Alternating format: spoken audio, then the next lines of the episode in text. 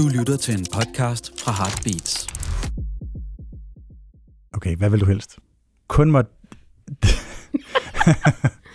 kun må drikke i, øh, i dråber, når du skulle drikke vand. Altså, du ved, kom kun en, en, kun en dråbe ad gangen, ikke? Kun med vand, eller med alt, hvad jeg skulle drikke? Ja, kun med vand, faktisk. Okay. Men det er jo, det er jo. Ja. vigtigt at holde sig hydreret. Ja, det tager lang tid at få to liter på den måde. Eller hver gang du skulle på toilettet, så skulle du ligesom bekendtgøre så højt, som du kunne, hvad du skulle derinde. Nummer to. det går jeg ikke Altså, lige ud det laver det, du nu. skal? Ja, det gør jeg jo faktisk alligevel. Nej. Jo. Ej, Ej, er det kun mig, der er den bonærte type der? Det vil jeg virkelig ikke Lige med med. det er jeg ikke boneret. Altså med at skide. Ja, eller sådan at sige, jeg går lige ud og... Det gjorde jeg faktisk, da jeg var... Altså, det kan jeg huske, da jeg var... Da Det er meget sådan en af drengene stemning, det her, synes jeg. Er det det? Ja. Jamen, da, da jeg var barn, så øhm, jeg gik i børnehave, så flippede min mor fuldstændig ud, en dag jeg kom hjem fra børnehave, fordi jeg sagde, at jeg skulle lave pølser. Det har jeg lært at sige i børnehaven. Så skreg hun bare af mig. ulækkert. Pølser er noget, man spiser. Ja, det Man skider. Og så, så hun gået ned i børnehaven, fordi jeg, har- jeg har fået skæld ud ned i børnehaven for at sige, jeg skal skide. og, så, ligesom, og så gå- gik min mor med ned i børnehaven dagen efter og sagde, min datter, hun skal skide, når hun skal skide. Ja, og hun må ikke sige pølser. men lige der, der er jeg jo på din mors hold. Jamen, det må er jeg jeg også. Lige der. Lige der. Men altså, det, er- så, det, det er en tor. Easy peasy. Hvad vil, du, hvad vil du selv? altså, jeg, jeg vil drikke øh, med råber resten af mit liv. Jeg vil drikke med spisepinden, hvis det var det resten af mit liv. Jeg ville simpelthen ikke kunne overskue. Så overvej hver eneste gang, at du skulle stå et, et offentligt sted, du skulle, altså, så, så skulle du bare skrige, jeg skider nu! Altså, det har man at ikke lyst til. Jeg er alligevel, jeg kører i bus på tur sammen med en masse mænd og en Ja. enkelt anden kvinde. Ja. Vi, vi snakker alligevel kun om den slags. Ej, prøv, jeg vil slet ikke kunne overskue det. Øh, men jeg er jo så også typen, der har været øh, indlagt med øh, akut forstoppelse, fordi jeg ikke kunne finde ud af at gå på toilettet efter min, sø- min søster, what, min kæreste og jeg er flyttet sammen. Mm. Oh. Jeg har en veninde, der var sådan der. Ja. Hun, hun, det, hvis han var hjemme, så gik hun ikke på toilettet. Så gik hun ned på en café. Ja, men det er sådan, jeg har det. Det er forfærdeligt. Prøv høre, øh, inden at det begynder at handle for meget om lort, så lad os få en jingle. Du lytter til Venskabt. Med Annika Åkjær og Sebastian Lyngård. Det her er jo en øh, lidt særlig episode. Ja, det er den sidste Ja, i denne sæson. i denne sæson. Muligvis Inden vi nogensinde. får Volvo som hovedsponsor, Ja. og fucking kommer til at tjene en milliard. Og får otte biler hver. Ja, eller... Et eller andet. Jamen, så vil jeg så sælge dem, ikke? Det er vel også du fint det? nok, ja. Hold øje med DBA, venner. Det her er, øh, har vi besluttet os, Ja, det en, en dilemma, øh, eller en brevkasse. ja, det er et anderledes afsnit, Ja, hvor at, kan man sige, at vores, dine følgere, dem, der har skrevet dilemma til dig, får lov ja. at bestemme temaerne. Det kan man sige. Øh, og der er en del, der har øh, skrevet og vil have vores øh, input. simpelthen. Expert opinion. Expert opinions. øhm, jeg tænker bare, at vi hopper ud i det. Dykker ned direkte i brevkassen. I- Altså, normalt så er det jo en indbakke, nu er det en brevkasse, vi dykker ned i. Dejlig indbakken. Kære brevkasse. Øh, min bekendtes mor døde i januar. Vi er ikke så tætte mere, men øh, vi var tætte i folkeskolen. Jeg havde tænkt mig at sige noget, eller skrive noget, men jeg kunne ikke, og, eller fik ikke taget mig sammen. Og nu synes jeg, det er for sent. Er det for sent? Altså det her, det er et menneske, som hvis bekendtes mor er død i, i januar måned. Øhm, det er ikke for sent, Men, men ja, nej. Okay. synes jeg. Fordi det er meget naturligt, det der med, at man, man godt kan føle, at man er for meget. Nu har jeg hørt det der om dig, og nu rækker jeg ud, fordi det er jeg ked af at høre. Fordi det kan godt blive lidt sådan voldsomt, hvis man ellers ikke har kontakt, eller har mistet lidt kontakt. Men det betyder noget at få sådan en besked, er jeg ret sikker på. vi er meget opmærksom på, synes jeg, ikke at ville være til besvær. Ikke? Altså, vi Ja. retfærdiggør lidt det ikke at, at, at skrive sådan en besked, som at øh, ah, men der skal heller ikke gribes op i noget, eller har lyst til at få personen til at føle sig endnu dårligere til mode, kan man sige. Ikke? Jeg, havde, jeg havde på et tidspunkt havde sådan en, øhm, en snak med en, øh, jeg skulle lave et arrangement, øh, for nogle øh, unge mennesker, der var pårørende til alvorligt syge mennesker. Og der var en af dem, som, som sagde, at, at noget af det, som havde... Altså, hun, hendes, hendes mor var blevet syg, i en, da hun var meget ung øh, den her kvinde. Øh, og da hun blev voksen, der spurgte hun sine, sine veninder fra den gang om, hvorfor sagde I ikke noget? Hvorfor spurgte I aldrig? Og så svarede de, jamen, vi var så kede af, eller vi var så bange for, at du ville blive ked af det, hvis vi spurgte dig. Og så sagde hun bare sådan, Jeg var ked jeg af var jo det." ked af det hele tiden alligevel. Ja. I kunne ikke gøre mig mere ked af det. Nej. Så på den måde er det jo en, altså i går så en, en gratis ting at gøre faktisk, ikke? Fordi du kan ikke gøre vedkommende mere ked af det. Nej. Det er jo også en, en, en selvoptaget ting, det der med, altså, og vi jo, kommer jo sammen til at være selvoptaget, så det er ikke en anklage. Det der med, jeg tænkte på at skrive, og nu føler det for sent. Altså, det er jo sådan en, så, så udstiller jeg mig selv endnu mere, fordi jeg ikke skrev det dengang, og først skriver det nu. Altså, det er sådan en, så skulle jeg hellere helt lade være lade som om, at måske ved jeg det ikke, eller et eller andet, ikke? Ja. Det, det er dig selv, du ligesom kæmper med her. Ikke vedkommende og vedkommende situation. Og det er jo lidt ligesom, synes jeg, man nu skal tænke på et af vores afsnit, det, det er afsnit om utroskab, hvor at der var nogen, der mente, at jamen, hvis man har været utro, skal man ikke sige det, så, fordi så er det ens egen byrde at bære det alene. Mm. Det, det, er jo en, det er jo en egoistisk... Nej, du kan ikke sammenligne det. Men det er ikke for sent at sige det, og du skal sige det, som det er. Fordi det, så kan man have en samtale om det, og så skal du også have en egen erkendelse omkring det. Ja, det er en Hvad er erkendelse, det, der, der, er det vigtig. svært? Hvad er det, der gør det svært? Men på den måde, hvis man, hvis man vender den om, altså er der på noget tidspunkt, hvor det er for sent at skrive sådan en besked i virkeligheden? Det kommer an på, hvad relationen har været, synes jeg. Altså hvis man har været bedste venner, eller et eller andet, eller sådan, hvis det er et decideret svigt, ikke at være til stede, så synes jeg, at det er et større problem. Og det ved vi jo ikke noget om, kan man sige. Det, lige med sådan noget der, tror jeg det ikke, det er for Jeg, sent. nej, jeg tænker Når det, også... ikke er, når det ikke er et issue mellem de to, nej, jeg, så, præcis. Så, så tror jeg ikke, det er for Jeg tænker også, at hvis man så skriver om de overvejelser, man har gjort sig. Ja, men jeg, jeg synes også, det man måske kunne gøre i den her situation, vedkommende kunne gøre, var, at ligesom, nu har du skrevet de der, du overvejede at skrive, du kunne ikke finde ud af, hvordan. Så tænk lige lidt mere over, hvorfor du ikke kunne finde ud af, hvordan. Kom lige med et svar på det også. Og så kan du servere det hele. Ja, god pointe. Fordi, det er en, fordi hvorfor tror du, man kommer fra det? Hvorfor, man hvis det en- jeg tror, man gør det? Jamen, hvis det er en, ej, en jeg kendte godt en gang, Ja. som lige har mistet sin mor. Vi snakker ikke så meget mere. Skal jeg skrive? Jamen, det skal jeg nok, men hvad skal jeg skrive? Hvordan skal jeg skrive det? Og så bliver det mere og mere sådan, ej, jeg ved ikke hvordan. Og så, kom, jamen, så måske skal jeg heller ikke skrive. Eller sådan. Ja, Hvad tror du, tror, tanke- jeg, jeg, jeg tror, du? at der er, jeg tror, at øh, altså, der er helt klart et element af ikke at ville have den ubehagelige samtale. Ja. Ikke at kunne planlægge, hvad så er det næste? Hvorfor skulle jeg, hvor, hvorfor egentlig? Altså, fordi så skal vi jo til at, at, at grave ned i noget, der er ubehageligt for alle. Det er måske smart at lade være med. Men jeg tror faktisk også, der er et element af, at, at man sådan tænker, at der er noget, der rent faktisk er for sent her. Altså, at, at kan du den der følelse af, at, at, at nogle ting er for sent at spørge om? Altså, jeg har det sådan for eksempel, jeg ved ikke, hvad min far laver. jeg, føler, at, jeg føler, at det er for sent at spørge ham. Det er lidt den samme følelse. Hvis du er Sebastians far, så find den profil på Instagram, der hedder Herlig Svend. Skriv, hvad du laver. Skriv ham, hvad du laver. Uh, nej, men altså, det er klart, det er, uden der er at være ting, ufølsom, men ja, altså, ja. du ved, der er nogle ting, hvor man sådan tænker den der tanke, og, og, Ja. og der må man jo bare bide, altså, det er jo, det er jo noget skam, man skal bide hovedet af selv, ikke? Altså, Ja.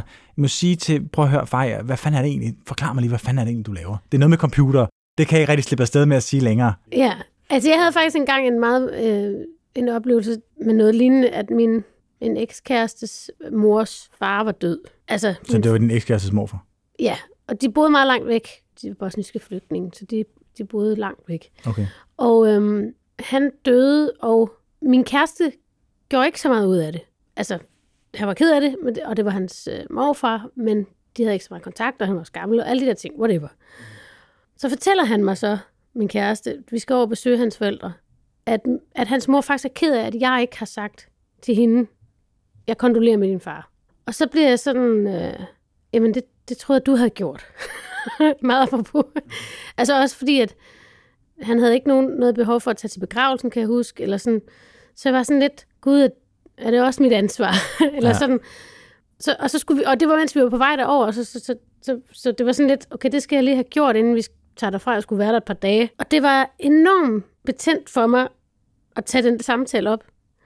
Fordi noget, der egentlig ville have været let dengang, at sige, det er jeg ked af at høre med din far, det var lige pludselig blevet enormt svært.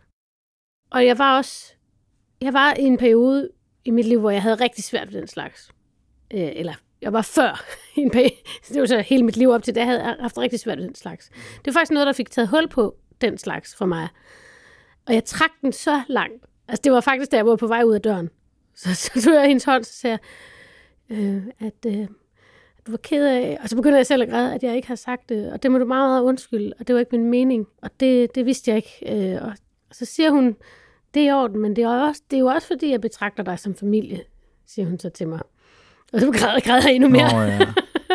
Og så kørte jeg derfra, helt sikkert. Så lad mig komme væk. men, men det var egentlig meget rørende at, at, at have den oplevelse. Ja. Fordi jeg lærte virkelig meget af det. Og meget af hende, og også hendes reaktion. Hun er i det hele taget var en meget fantastisk svigermor. ja. Ja, så det lærte jeg rigtig meget af, den situation. Og, og jeg lærte også, at det ikke var farligt. Altså sådan at sige, det, det, det tog jeg fejl omkring, og det er jeg ked af. Og det var jeg ikke opmærksom på.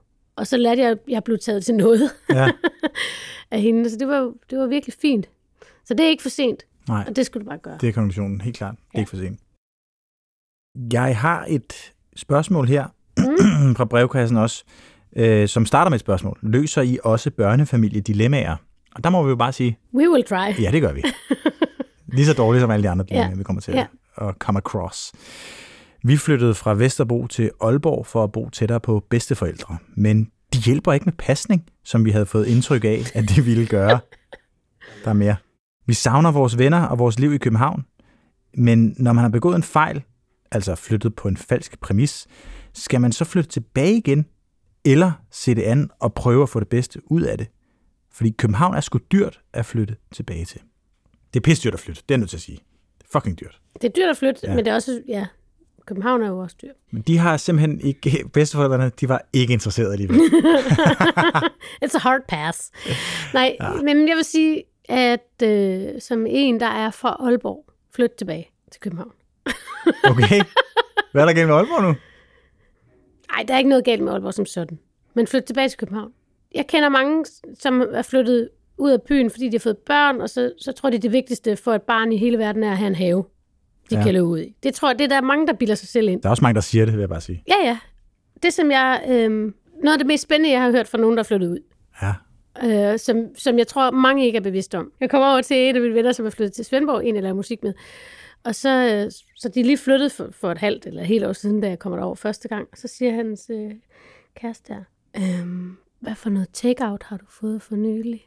Fortæl mig lige om, om det seneste takeout, du har fået. Altså, fordi det har de ikke Det er overvejet, spændende. at de kan ikke få god mad. Ja, Nå, det er ligesom, hvis man er den eneste single-ven i øh, vennegruppen, og man så skal fortælle om, ja, om Tinder-oplevelser. ja, ja, præcis. Ja. Stenet. Altså, det, det, altså, der er mange overvejelser, man ikke tager med, når man flytter væk fra København, også selvom du skal bo i en lidt mindre lejlighed. Og, Men der ligger jo også, altså her ligger noget. der jo også en skuffelse over øh, bedsteforældrene. Ja, ja. Men der, der vil jeg bare lige sige, det her det bliver måske en lille smule kontroversielt, men fedt, synes jeg. At de ikke vil. Jeg synes, at der bliver snakket om øh, øh, mennesker, der har øh, børnebørn, snakker meget om deres børnebørn. Mm. Altså på skalaen, som i et, et, et ungt par, der lige har fået en hund -agtig. Altså så meget bliver der talt om de børnebørn.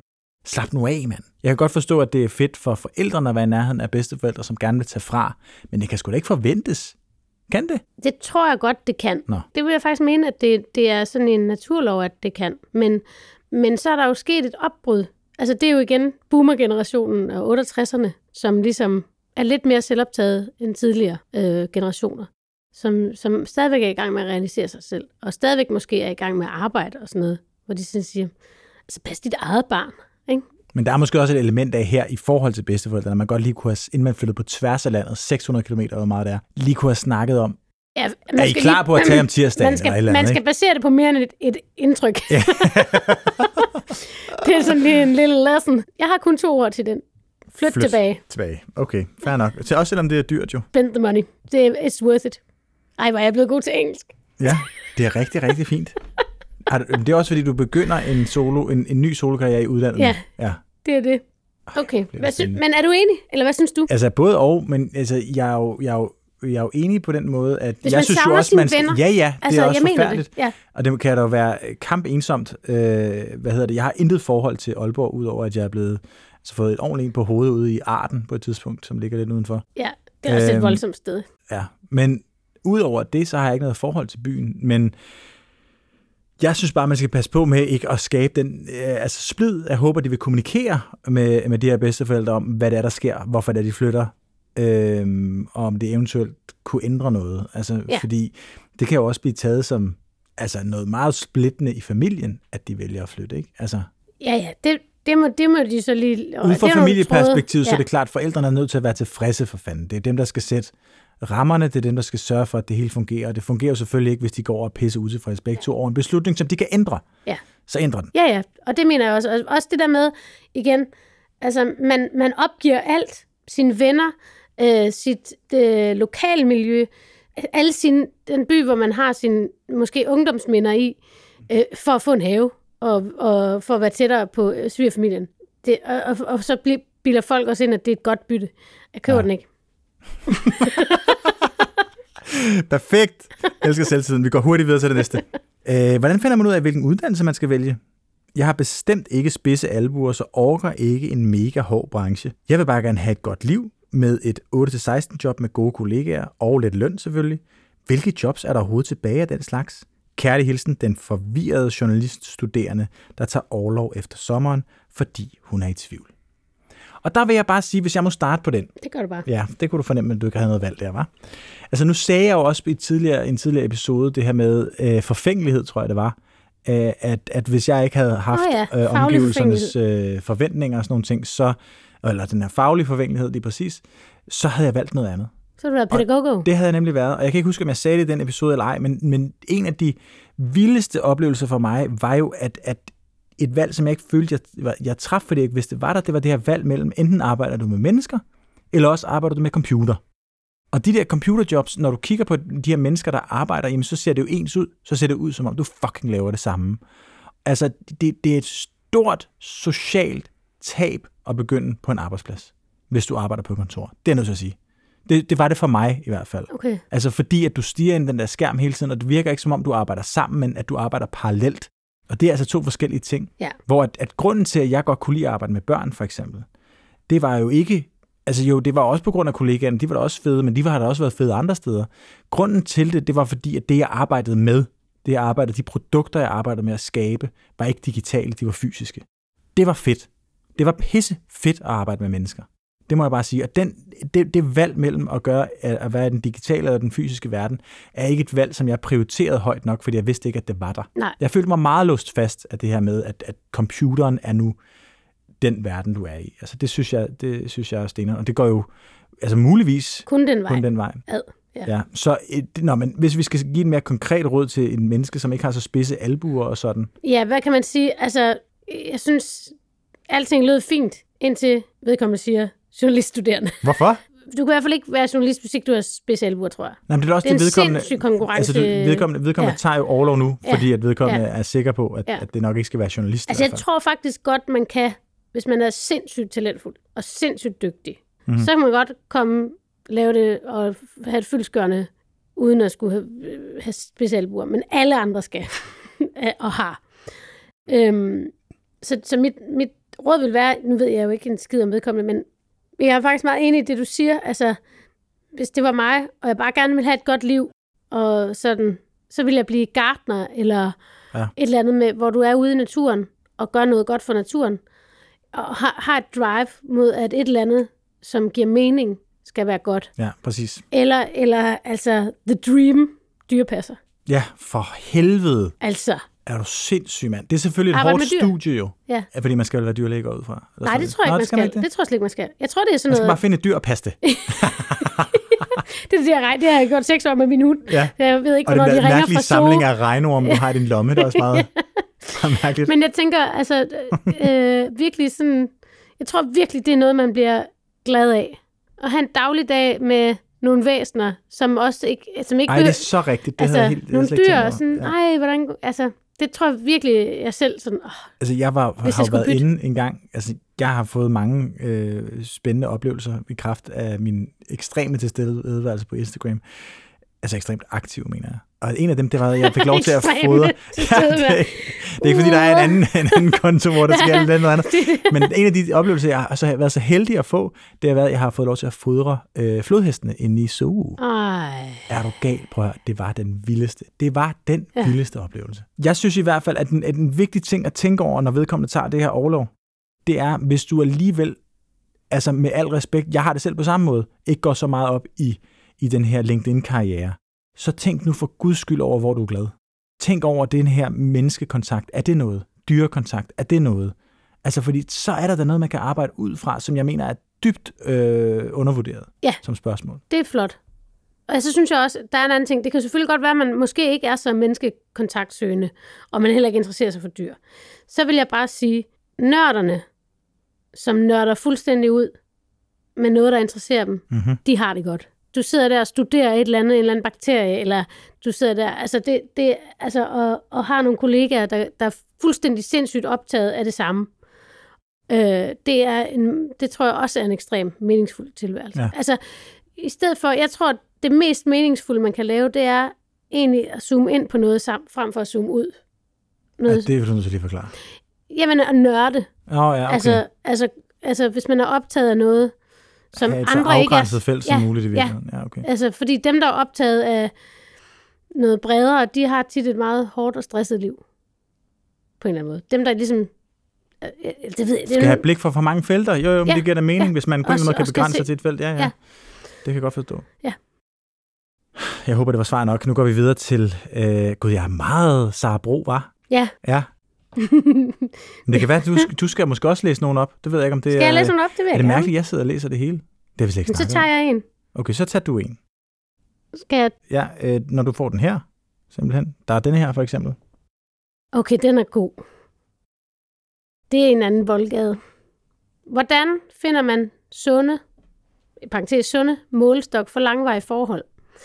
For uden mine forældre kender jeg kun få, der gør det. Øh, kunne kun få, og det gør det mega svært at vurdere, om de udviklinger, der sker, er normale, skråstrej sunde, eller om vi styrter mod graven.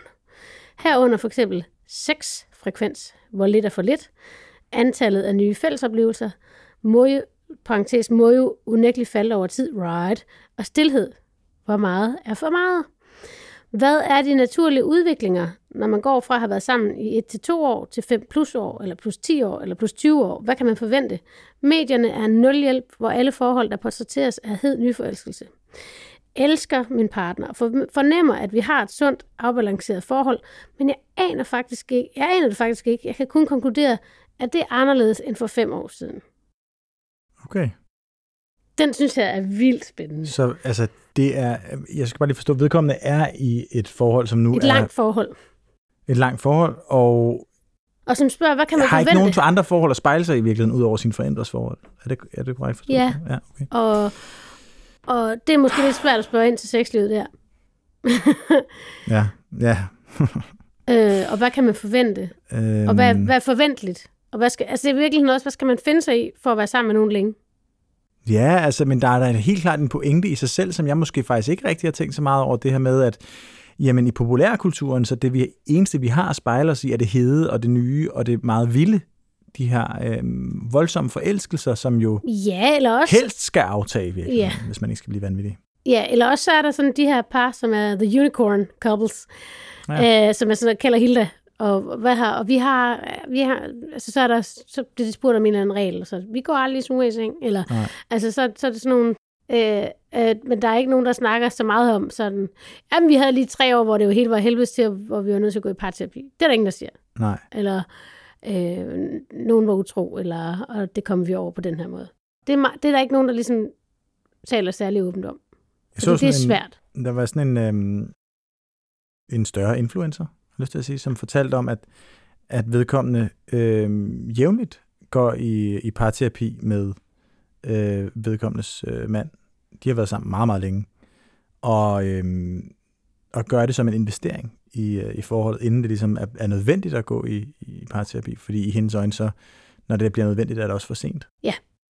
Og jeg tror også, Det det, det er der med det. at have en, en, en, en tredje part, der ligesom kigger ind, er, er interessant. Men ja, det, som, det, som jeg også bider mærke i beskeden, er det her med, at der bliver jo sammenlignet meget. Ikke? Altså, det, hvor meget er for meget, hvor lidt er for lidt.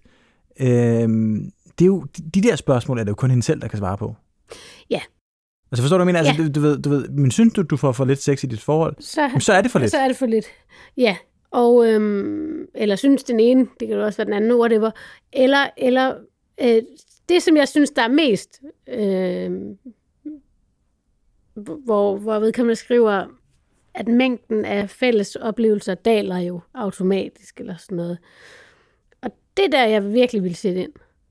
Hvad, hvad, hvad mener du? Man skal blive ved med at opleve ting sammen, Ja. øh, og blive ved med at hele tiden skabe nye minder. Hele tiden. Det, det, det, det er faktisk øh, meget, meget vigtigt. Og det, det, det med sex efter mange år kan jo er for de fleste svært. Øh, og det, det må man også ligesom finde en måde at løse. Ja. Og det kan være enormt sårbart. Øh, især hvis man har mødtes i starten af 20'erne, og så har det bare kørt, og man har ligesom, wow, jeg har fundet den her person, og det kører bare. Og så, når det så ikke kører mere, så, så, så, så ved man ikke, om det er forkert, eller, eller om det er, fordi man lige skal arbejde på det. Og det er det, som jeg hører vedkommende sige, og vedkommende siger, jeg ved i hvert fald bare, at det er anderledes end for fem år siden. Så det er jo et forhold, der har varet længere end fem år, det her. Og det er jo, det er jo få forhold, der var så lang tid i ens liv. Ja. Øh, det er jo mange år at investere i nogen. Og derfor så... Og det, som man kan sige om kærlighed, det er, kærlighed kan... Altså, der kan godt... Altså, man, man skal... Altså, kærligheden kan godt være til stede, og så, og så kan parforholdet dø. Og det er det værste. Det Okay. er, at du skal... Altså, kærligheden kan sagtens være konstant til den anden, Mm-hmm. men hvis ikke du plejer forholdet, så, så ødelægger man kærligheden. Øh, eller så, så kan kærligheden i hvert fald ikke, så kærligheden ikke nok til, I sammen. Og hvordan, altså det, en måde at imødegå, eller øh, jo imødegå det på, det er så at sørge for, at de her fælles oplevelser bliver ved med at eksistere. Hmm. Sørge for, at det her fælles sprog bliver udviklet i virkeligheden også. Ja. Minderne. Og sørge for, altså, at begge har en åbenhed og en nysgerrighed på hinanden, hvor hinanden flytter sig hen. Og at man udvikler sig ligeligt. Både inden for det seksuelle, men også inden for det psykologiske, tror jeg. Ja. Det tror jeg er meget, meget vigtigt. Og det er en kæmpe faldgruppe for folk, der har været sammen lang tid. Altså fordi, så bliver der også mange ting, der bliver vane, og som bliver trygt.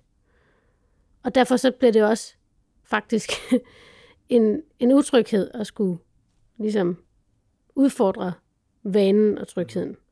Fordi så er det jo også, at man kan gå ind og sige, er det en kritik af mig? Eller sådan. Det, det er jo enormt sårbart. Ja. Øhm, men, men man må ligesom gøre op med sig selv, hvad man vil bruge sit liv på, og hvordan man vil bruge sit liv. Øhm, og hvis man udvikler sig forskelligt, så, øhm, så er det tit en dræber for parforholdet. Det kan sagtens være, at kær- kærligheden kan vare evigt, men det kan parforholdet måske ikke. Men vedkommende her er jo ikke nødvendigvis i, i, en, i en parforholdskrise. Der er jo også det andet aspekt, som handler om, øh, at der jo er en grundlæggende mangel på erfaringsudveksling, Ja. når man når så langt her i et, i et forhold. Og det, den vil jeg godt have lov til at, at anerkende. Det synes, jeg, Ja. det synes jeg generelt, der mangler. Ja, det er enig i. Fordi altså det er jo derfor, at hjerteflimmer for voksne er godt, for eksempel. Det er derfor, det, det program er pissegodt. Det er jo Ja. fordi, det, det, det tager jo lige præcis et livtag med det der, synes jeg. Og det er jo de der langvarige dynamikker, hvor man på en eller anden måde kan blive, risikere at blive fastgroet i nogle rutiner, som man tager et livtag med, synes jeg.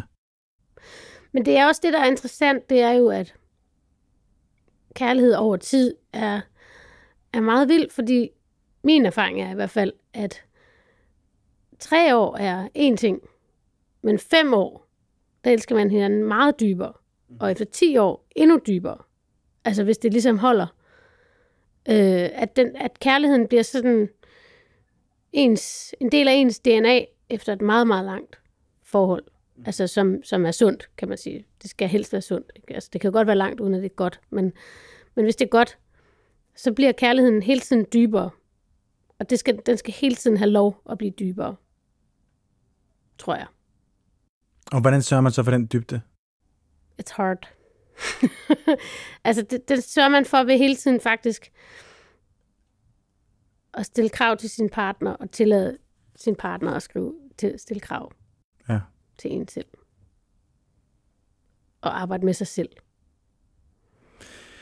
Uh. En måde, en måde at få de der... Men jeg tror bare, jeg sidder bare og tænker på, hvordan man så kan få den her referenceramme, som vedkommende jo efterlyser i forhold til, at den findes ikke i populærkulturen og så videre, siger, Ja. siger personen. Jeg synes, den findes i nogle podcasts og sådan nogle ting, men man kan jo Ja. sige, at det der så også kan være gaven ved at gå til en parterapeut, det er, at vedkommende parterapeuten jo ser en masse lignende situationer. Ja. Og der kan man jo få lov til at få den her erfaringsudveksling. Ja, Også fordi, grunden til, at vi ikke hører så meget om det, det er jo også, at i et sundt og langvarigt parforhold, der er man ekstremt lojal over for hinanden. Og derfor er der ikke nogen, der går ud og siger, han var fandme en idiot de der fem år, eller Ja. et eller andet. Der var, det har jeg været rigtig, rigtig skuffet over.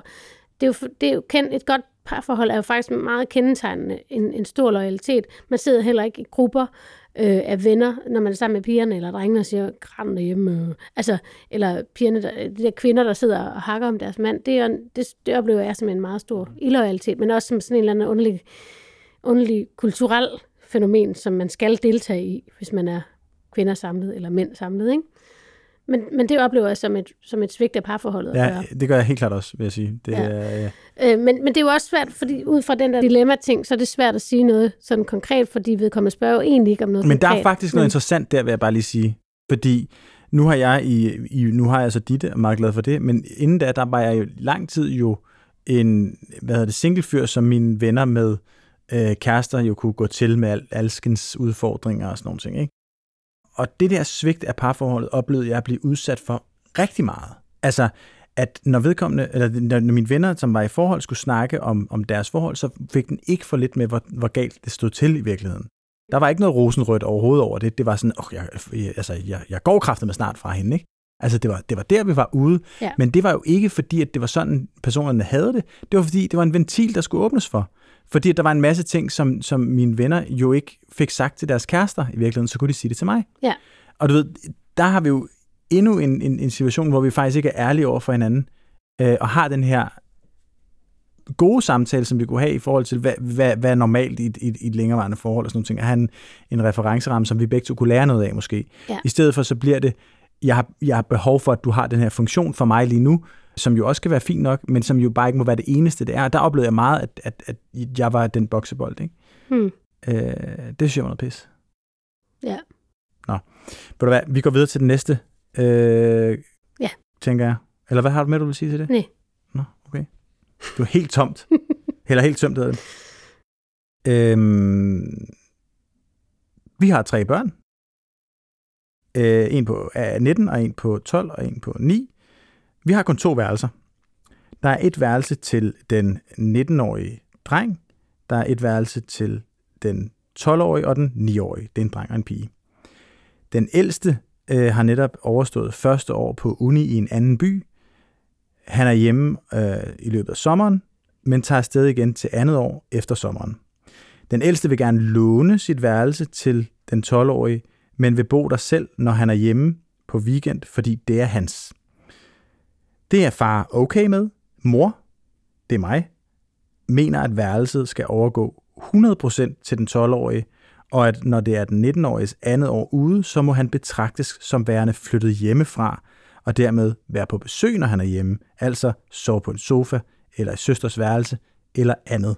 Hvad mener I? Forstår du? Ja. Spørgsmålet. Hvad mener du? Ja, Jeg mener, altså jeg er meget klar på, hvad jeg mener, vil jeg sige. Jeg, jeg, altså, spørgsmålet er dybest set, om den 19-årige skal have krav på sit værelse, når en, den her fyr på 19 år ikke er hjemme, ud over i ferierne. Mm. Vedkommende skal selvfølgelig ikke have krav på sit værelse, når vedkommende ikke er hjemme. Altså, easy fucking target. Men det Ud- gør han jo heller ikke. Hvad? Altså, han, han har, gør kun krav på det, når han er hjemme. Ja, men det kan han sgu da ikke. Den kan ikke få lov til at, at, at, at have det som en eller anden form for øh, fucking mausoleum, og som han kan besøge, når han har lyst til at genopstå. Altså, det går sgu da ikke. Nej, altså, den så skal de 12-årige skal, have de skal- eget, ja, den 12-årige skal have sit eget værelse. Ja, det synes jeg godt nok også. Det, ja, det er jeg meget enig i. Og så, øhm, men der var der er en ting, jeg tænkte på, fordi egentlig stod jeg meget klart sådan, nej, den der 19-årige må bare lige sådan, altså så må de stå på sofaen, når de kommer hjem og sådan noget. Og så må det være sådan. Og de skal jo respektere, at de har, at de har nogle søskende, der, der ligesom skal have deres eget værelse, og det, du kan ikke bestemme det hele, når du ikke bor hjemme. Og, øhm, men så var det bare, jeg tænkte sådan, altså vedkommende er jo 19 år, ikke? Ja. Og fester nok en del. Altså i Jeg de der ferie og weekender, skal- ikke? Nå, okay, så kom Altså, ind og læg sig. Ja, det er, det er rimelig træls, hvis man har en med hjem. Nå, Så på vi den skal, måde. Vi skal knalde af på sofaen. Eller inden vi, min lille søster sover bare roligt. Ej, okay.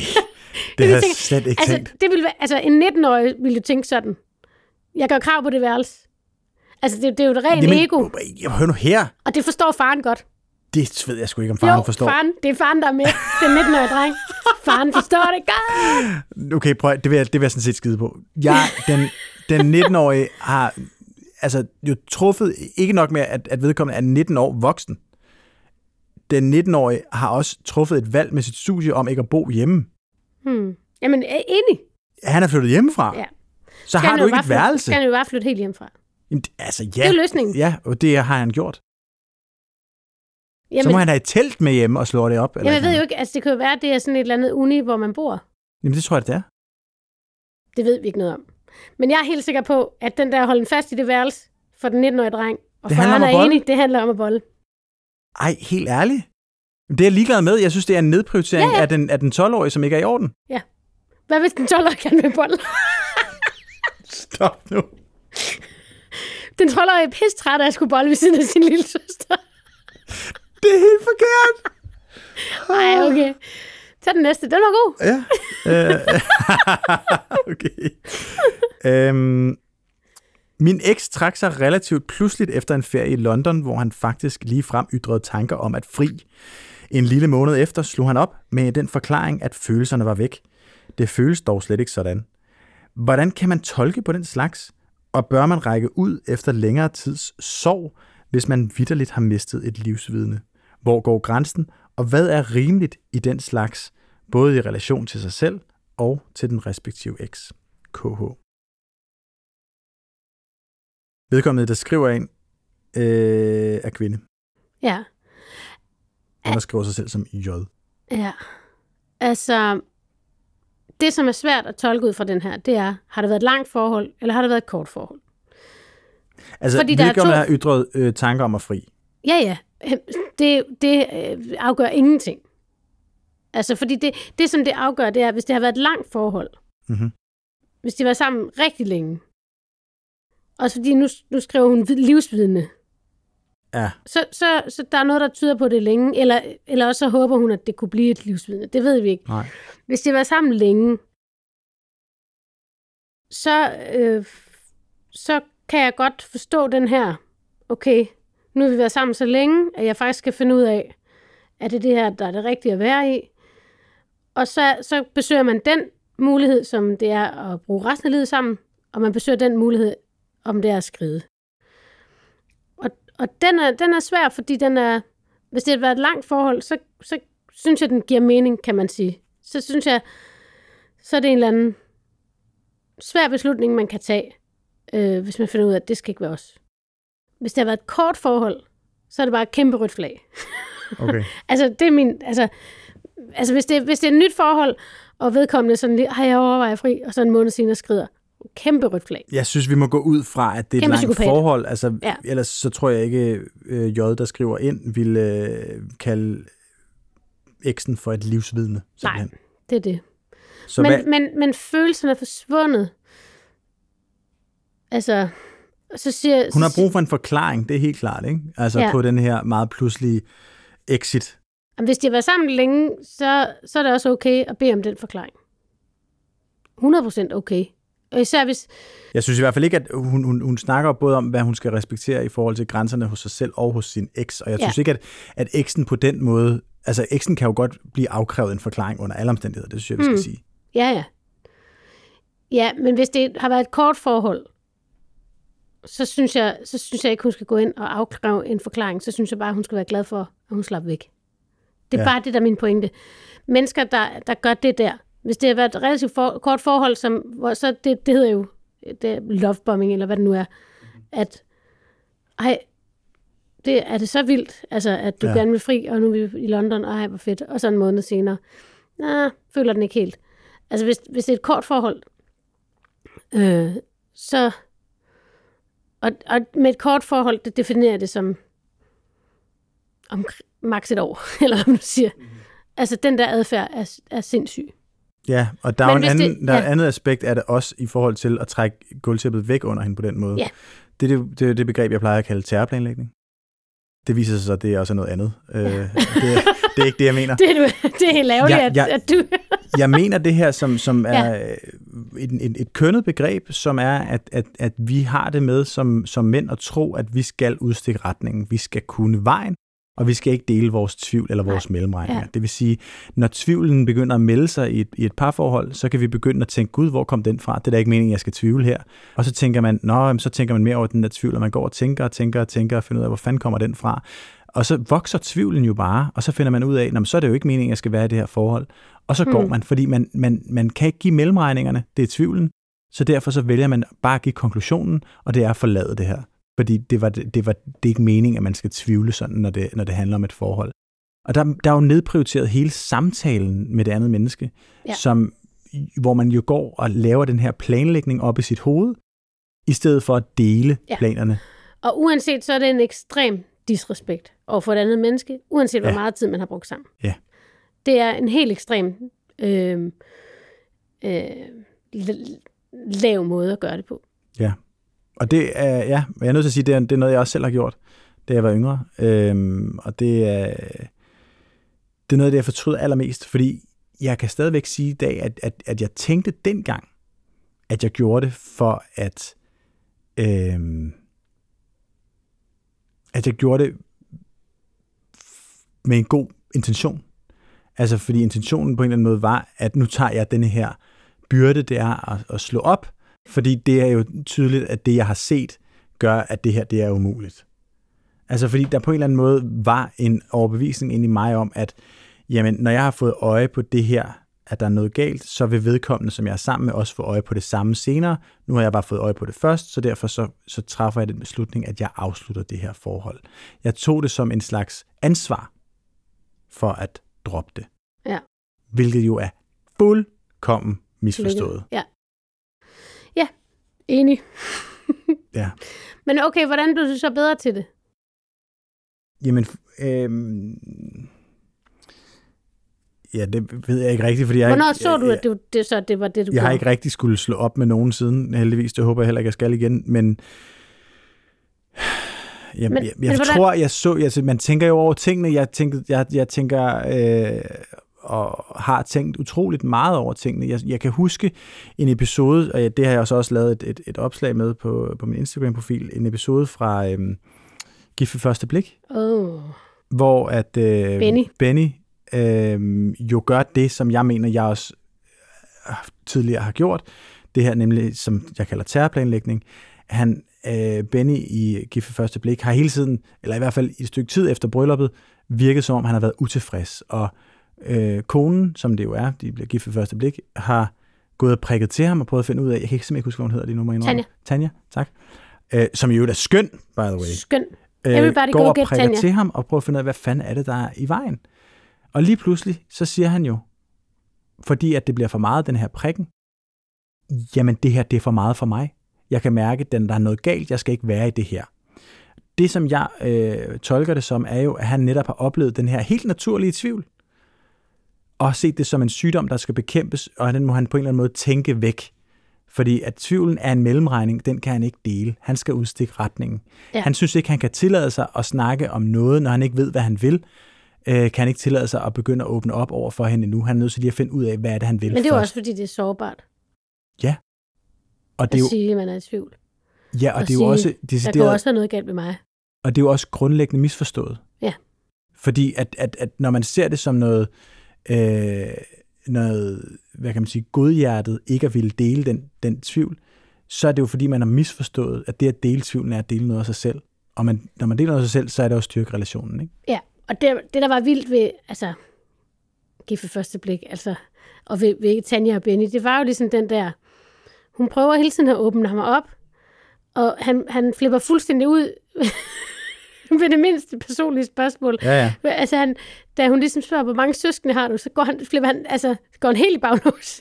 altså, det var sådan, han vil gerne snakke om vejret, og om, hvad de skulle spise, ikke? og planlægge, hvad de skulle spise.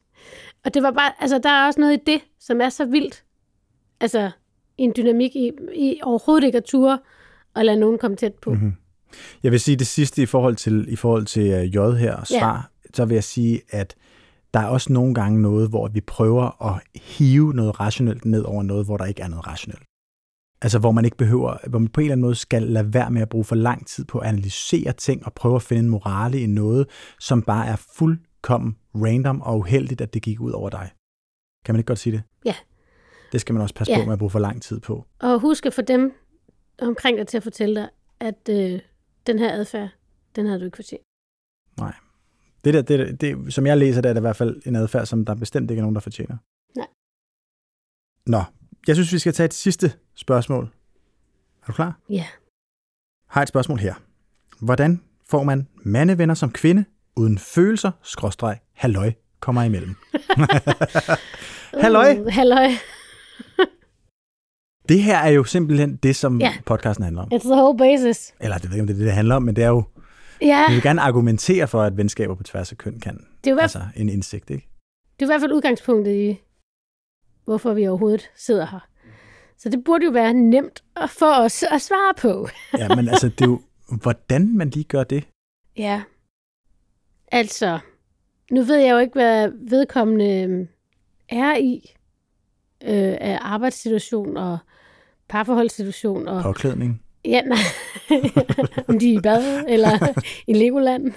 Nej, men altså, at, øh, at jeg bare tænker, at tit så er det jo, det er jo nemt at møde nogen og blive venner med på en arbejdsplads, mm-hmm. eller på en studie, eller du ved sådan, eller i ens branche, eller sådan noget. Mm-hmm. Altså det, der hvor det ligesom kan være tryggest, det er ligesom mm, ved at man har noget til fælles, man interesserer sig for.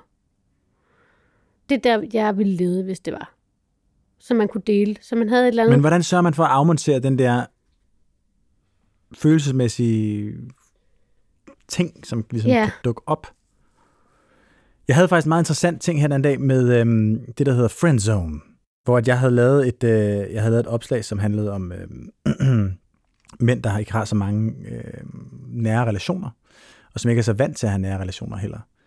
Øh, der var en, der, der kommenterede på det opslag og skrev, at jamen, en del af, af, af, af det, det to vedkommende som øh, oprindelsen til udtrykket friendzone, fordi at øh, fordi mænd er mindre vant til end andre at, at, at have en, en, en, en at modtage en dyb, oprigtig interesse fra et andet menneske.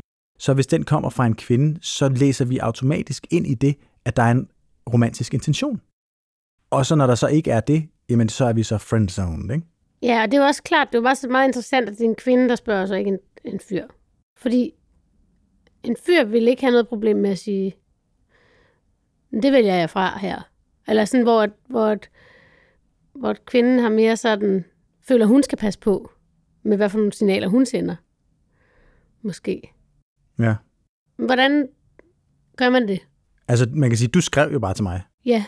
Jeg, jeg skrev, og så bollede vi ikke.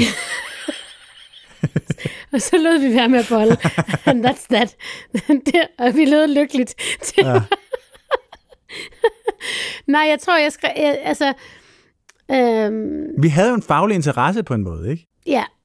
Altså, man kan sige, vi har, vi har, vores venskab er opstået af, at vi faktisk har smiret, smiret hinanden.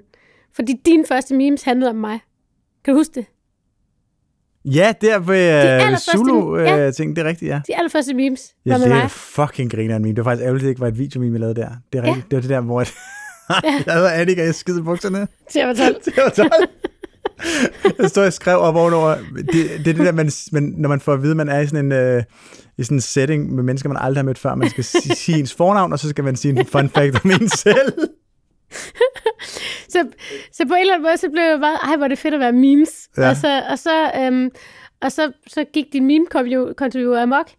Øhm, og så, øhm, og så læ- skrev du den der bog, og så læste jeg din bog, og så skrev jeg til dig, at jeg synes, det var ret spændende, det med, at vi begge to var sådan nogen, der havde haft meget, mange venner af det modsatte køn, og at, øh, at det kunne jeg godt tænke mig, at vi lavede, lavede noget om. Ja. Altså, så på en eller anden måde, så, så er det jo sådan, det er jo et meget kurateret venskab, vi har udviklet. Fordi vi har bondet alle vores samtaler nærmest. Det er rigtigt. Det er også helt vanvittigt. Ja, vi kan jo slet ikke snakke sammen normalt. Det er, Nej, det, nej, er vi sjovt. Vi er nødt til at høre stille. telefoner på, ellers så kan man slet ikke. Det er. Men, men jeg ja. vil sige sådan her, jeg er tit havnet i, øh, i sådan en dum en. Ja. som man kalder det, hvor at, at, at, at jeg er kommet til at give udtryk for en romantisk interesse, som jeg egentlig ikke har haft. Hmm. Øhm, Hvordan? Det er spændende. Jamen, altså, jeg, jeg er da havnet i nogle situationer, hvor jeg har været nødt til at, at, lave en ret klar afvisning, som jeg ikke var interesseret i at lave. En, en, en, en, en afvisning, som gjorde, at relationen ligesom måtte dø, ikke? Altså, fordi vi ville to forskellige ting med den relation, som jeg havde været for tykhovedet til at forstå, at, at, Ja. øh, at jeg havde givet udtryk for. Det kan jeg godt se, når jeg kigger tilbage på nogle af de der ting, at det har jeg helt klart, altså, jeg kan godt forstå, hvordan man kunne misforstå det, vil jeg bare sige.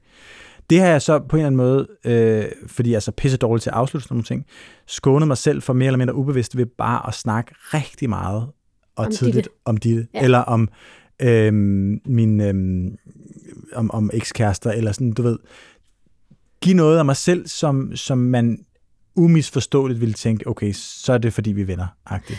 Ja, det tror jeg er en god idé. Men så tror jeg egentlig også bare, at man kan jo godt være i tvivl til en start, om man er interesseret, og så finde ud af, at man gerne bare vil være venner. Ja, ja, der, Og det ja, kan jo også udvikle sig til noget, et virkelig stærkt venskab. Og det vil jeg sige om det, der er ingen, altså, der er ikke nogen nem vej, du skal bare øh, gå ind i det. Det vil sige, at man skal kunne ture og være i den der akavethed, hvor der måske opstår det spørgsmål. Hvad er det her? Man skal kunne interessere sig nok for hinanden til, at, at det kan være, at det spørgsmål opstår. Og så, så må man ligesom, altså, og så må man blive ved med at prøve, og det kan være, at det, det tager lang tid, for, for det lykkes med den rigtige ven, var jeg ved at sige. Altså, ja, og man kan også der, sige, der, der er jo you også... win some, you lose some. Ja, præcis. Men, men, men, men med tiden, så vil jeg, ja, der bliver også bare givet udtryk for i beskeden, synes jeg, en, en følelse af, hvad kan jeg gøre? Ikke? Altså, hvad, hvad, mm. hvordan, hvordan kan jeg sikre, at, at, at det ikke bliver opfattet, at jeg har en, en interesse romantisk eller seksuel? Og du ved, det er ikke 100% dit ansvar. Du Nej. ved, det er jo et delt ansvar. Det er jo, det er jo også noget, Det det som man må forhandle løbende på en eller anden måde. ja, og så er det jo heller ikke, kan man sige, man bliver nødt til at have det som om, at det ikke er en katastrofe, hvis det sker. ja præcis. Så, man, så skal man kunne snakke om Der har jeg haft det meget som om, det var en katastrofe. Men Ja, også men det- jeg det er en har man. katastrofe til akavede samtaler. Men det, har, Katastrofe. det føles jo, det er jo ikke, det er jo ikke, man skal jo anerkende, at det, er, det kan føles som en katastrofe. Ja. Øh, fordi at, men, men, men det er det jo ikke. Og så, så snart man ligesom har gået igennem det, så bliver det jo nemmere, og bliver alting nemmere. Så ved man mere om det. Men, men hvordan, det ved jeg ikke. Lav et opslag. Men det er jo det her, vi gerne vil a friend. fordre faktisk. Vi vil Ja. gerne fordre de her dybere samtaler og dybere relationer på tværs af køn. Ja. Lav en podcast. Så hvis det var nemt, hvis det var nemt at løse, så, så er vi jo nok ikke her, vel? Altså, Nej, nej, det er jo det. Det er jo det. det her kan jo godt betyde, at vi skal have en sæson 2, når vi ikke kan svare så dårligt på det her spørgsmål. Ja, det er faktisk rigtigt. Øv. Yes. Men altså, men måske, hvis, man nu skulle, hvis jeg nu skulle være lidt frisk i et, skulle jeg sige, lyt til de her øh, podcasts, vi har lavet sammen med din ven. Snak ud fra dem. Hvad mener I om de emner, vi har snakket om?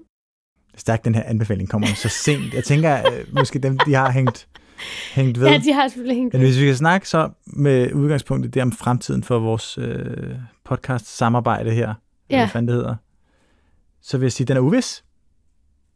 Den er som at kigge igennem pastavand i et glas, grumset, men øh, vi håber, den er, bliver lys.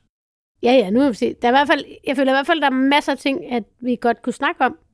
Og det kan jo selvfølgelig også være, at det vil være rart at få nogle bud på, hvad I gerne vil høre. Nu har vi jo snakket om nogle ting. Ja. Hvad, hvad folk, der så har lyttet med, gerne vil høre, vi snakkede om. Skal vi komme med en sidste kulturel anbefaling? Ja. For, det, for, for sæson 1. Og det er mig, der skal komme med den. Er det det? Og jeg har en lidt, øh, måske en lidt, jeg ved ikke, om den er kontroversiel, men den er lidt speciel. Min kulturelle anbefaling er, meld dig ind i et politisk parti. Oh lord. Det, min, det, det, det har jeg fundet ud af, det tror jeg faktisk, jeg synes, at, øh, at, at man bør overveje. Øh, både fordi, at man lærer sindssygt meget af at øh, skulle organisere sig i de der øh, valgmøder, opstillingsmøder, alle sådan nogle ting. Øh, man får en anden respekt for det arbejde, der bliver lavet helt nede øh, på jordhøjde, ikke? eller hvad man siger. Øh, og for det andet, så får man også en, et, et, et indblik i, hvordan man kan præge de der processer, for det kan man rent faktisk. Jeg tror, mangens udfordring med at, at, at gøre det er, at man tror, man skal være 100% enig i et parti, eller man skal ligesom forsvare i hvert fald, at man er medlem af det givende parti, fordi at, at alle partier siger jo noget pis, som ingen er enige i, osv., ikke? Øhm, der vil altid være en, en grad af uenighed med et, et hvert parti, men det, det er der bare ikke rigtig respekt for. Så når man fortæller, at man er medlem af et parti, hvis man er det, så, så bliver man ofte mødt med det der med, at Nå, men hvad synes du så om det, de gjorde sådan og sådan? Kan du virkelig stå inden for, at de gør sådan og sådan, og de synes sådan og sådan? Du ved, der er ikke rigtig stor tolerance faktisk for at engagere sig politisk, partipolitisk i hvert fald. Nej, der er måske ikke så meget stor respekt omkring det. Der er ikke så meget stor respekt omkring det. Og så er der, det andet er, at, at det er altså også en måde at møde mennesker, som man aldrig ville have mødt før. Altså det er, der er en, der er en, øhm, der er et socialt aspekt også, som er interessant. Og så er der noget at lære med, hvordan øh, opstillingsmøder foregår, og hvordan at, at det, det spæde demokrati fungerer. Det synes jeg, det er en anbefaling, som jeg faktisk øh, står indenfor. Ja, det er lidt en krævende anbefaling. Er det det? Sige. Jamen det er det måske. altså, de andre gange, man læser en bog, eller Jamen. se en film. Er sådan stor. Meld dig ind i et parti, og vær der for evigt. Nej, nej, det er jo Og det. Stille op, bliv det er politiker, jo, det, er jo kom i det, det, Folketinget. det er jo på en eller anden måde... Hold nu kæft. Jeg siger jo netop ikke, man skal være politiker. Jeg Nej, nej. siger, at, at øhm, jeg siger, at som borger i et demokrati, skal der en lille smule, du gabt lige så Ja, højt, at du kunne have undskyld. hele mikrofonen inde i munden samtidig. Jeg, jeg synes bare ikke, at det skal være for høj, højflyvende, men, men der er noget, der er noget, noget ved lige en gang imellem at være helt tæt på det der demokrati, som jeg synes er øh, spændende. Og det kan altid svare sig at engagere sig i noget. Ja. Nu har vi den her udfordring med, at vi ikke kan få noget at afslutte de her øh, programmer. Jeg vil du afslutte afslutte en- sæsonen? Jeg vil afslutte det med at sige, at det er en rigtig fin kulturel anbefaling. Luk røven, mand. men jeg kommer ikke til at gøre det. tak for i år. Tusind tak for nu. Lyt med i sæson 2, hvor vi vil være sponsoreret af Volvo, Volvo. og en kryptobank. Ja. og bliver rigtig rige. Og et blæ firma. Nej, det skal vi ikke have. Ikke det. Tak for nu.